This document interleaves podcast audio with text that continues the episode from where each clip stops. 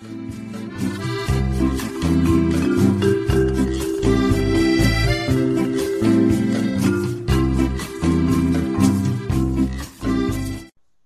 to the Jim and Jeremy Show. Uh, I'm Jim McClanahan, Director of Corporate Relations and Outreach in the Career and Corporate Outreach Center in the College of Business.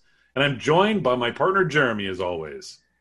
Hello, everyone. Jeremy Teed, Director of Advising, Recruitment, and Retention for the College of Business. And this episode of the Jim and Jeremy Show is about interview skills, which Jeremy and I were talking before we started there is no way we can do this in eight minutes because each of us have about two hours worth of material. And hopefully, you're taking advantage of resources that you're finding in classes like Management 321, coming to the Career and Corporate Outreach Center when you need a mock interview, uh, coming to things like Prepare for the Fair. Uh, hopefully, we have that in in uh, in October. Uh, knock on wood, and doing things to sharpen your interview skills. But each of us have one thing uh, or, or, a couple things that we can we can tell you to be ready for in an interview. Jeremy, you, you want to share yours? Yeah, absolutely. I think the one thing that is is most important to me is that, and that I would recommend is be okay with some silence. Too often, someone will finish their question and you are immediately talking right as they finish that question. And what you're doing then is you're not taking the time to really think about what is the best example, what is the best way to answer this question, and you just start vomiting up words. And then sometimes your first couple sentences aren't even really that great in terms of you're not adding any value to this this response. And particularly for phone interviews and kind of the first interview, when we do them, it's like we have 30 minutes.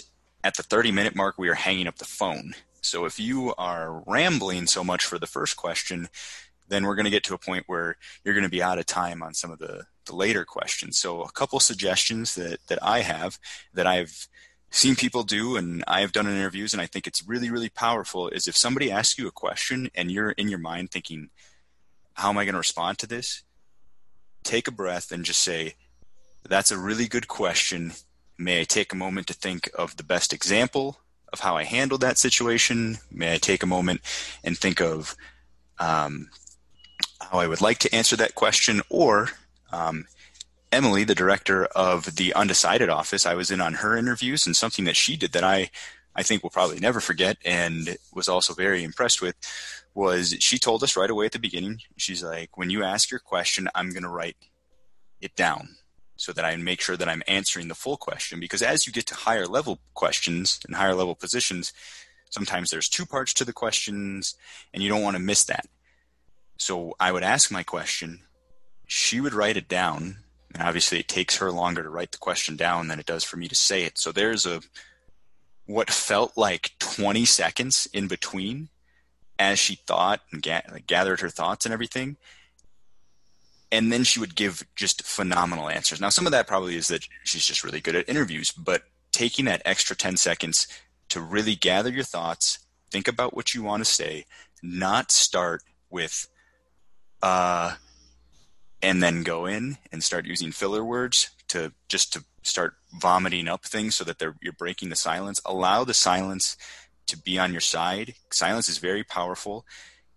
I left that interview with her thinking she is a very well thought out person, someone who is not going to respond without thinking through a problem or the question. And I was just really, really impressed. And I thought that was a great way to allow yourself to gather your thoughts and answer your questions in the best way possible. I was just enjoying the silence there for a moment and I know it seemed like it was an hour for you and I, and but for the people listening, it was just a few seconds. And I'm sure we'll do this on another topic, but when you are in contract negotiations, really let the silence be speak for you. Because there is nothing that is more awkward than when I say, Jim, I'd like to offer you the job and we're going to start you at X and then that happens. there, and then it's. Did you hear me? Are you okay? But that's for Oh, that's for right. another podcast. It's it's X, but we're going to give you a company car. Still silence. But Yep. you- did I talk about the retirement? So really let the silence speak for you because I think a lot of people that it's just going to allow you to get to get get the best possible answer put together and then you're not going to be tripping over yourself trying to get to the point because you're scrambling. Salary negotiation is a topic for another podcast, Yes, absolutely. uh, but we'll get there. So for for me in interview skills, the interview doesn't start until they say, "Do you have any questions for us?" You always have to have questions for us. And I would have a notebook. I would have at least five questions that really reflect research that you've done about the company and even about the department that you're about to join. And it can be anything from what's going on in the news, it can be something from recent product releases, it could be recent reviews, uh, it could be uh, questions about culture, what the work life balance is like. This is an opportunity for you to interview them. Please don't take the job just because you get offered the job. Take the job because you think, number one, you think you might like the culture and you could thrive there. Number two, you're looking for skills to build to get you to the next job. So it might be worth taking a job that you really don't want or a job with a culture that might not be the perfect fit. If I can get two or three skills there that I know will really help me get to the next step in my career, which is what I'm looking for. So, really understand the company that you're working for, ask really, really good questions, and show that you uh, understand who they are, what they do, what they stand for. I've been doing, we used to do interviews for extended studies. And I would ask people, what do you know about extended studies? And they would talk about the 4 H program and the Master Gardener program. And I would have to say, I'm sorry, that's cooperative extension. That's not extended studies. Uh, I know they both have a similar syllable, but they're two different organizations. And that person inevitably would not get the job. Clearly, they didn't care enough to actually Google us. So that I, I'm always surprised at how many people don't know anything about the company that they're interviewing for. Yeah, I mean, it, I can remember spending probably a week preparing for. I mean, I moved here from Wisconsin, so I don't know much about Nevada, or I didn't at the time. You know, what are the biggest companies in Reno? What are the demographics of Reno? Um, how has Reno changed in the last 10 years? I mean, obviously, we're applying to a business school as well. So, what are some of the, the corporate partners here? But if you are not spending at least a couple days really diving in deep, and as Jim mentioned, you know, talk about if you mention a new product that they just launched or a new community initiative that they were just a part of, what you want to do, and we've had people do this, when we leave an interview, say, I think that person knows more about our catalog or our classes than we may. Because they're bringing up some random crazy thing that they pulled off of uh, one of our uh, old events or something like that.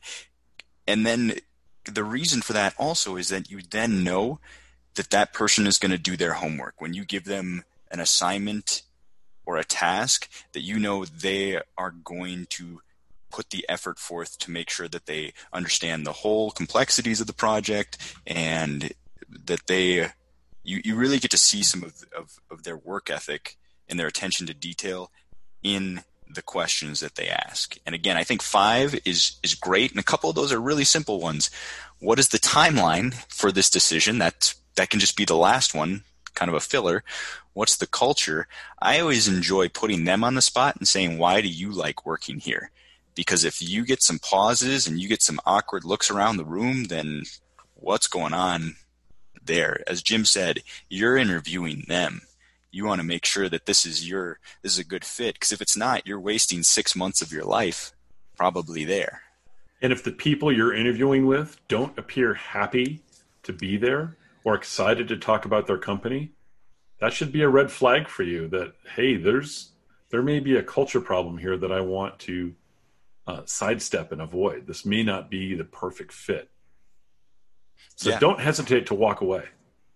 Yes, and I know that is tough, probably for some of our recent graduates, and you're going into the working world, and maybe jobs are uh, a little bit little bit tougher to to get at the moment. I know we have lots of companies that Jim is working with that are are hiring students right now, but you know, taking a, a job that you know you're not going to be happy in, you're it's going to be a struggle because you don't want to just leave that job in a month because now your now your resume has a bit too much job hopping, and that's for another conversation, another podcast. But um, it's it's tough to to take a job knowing that you're you're probably going to be end up leaving it relatively quickly. And as we assumed when we started, we are way over time, Jeremy. So we'll have to leave it now to questions. Uh, I'm Jim McClanahan. You can reach me at businesscareers at unr.edu. And I am Jeremy Teed, and you can reach me, reach me at businessadvising at unr.edu. And thank you for listening to the Jim and Jeremy Show. We'll see you next time.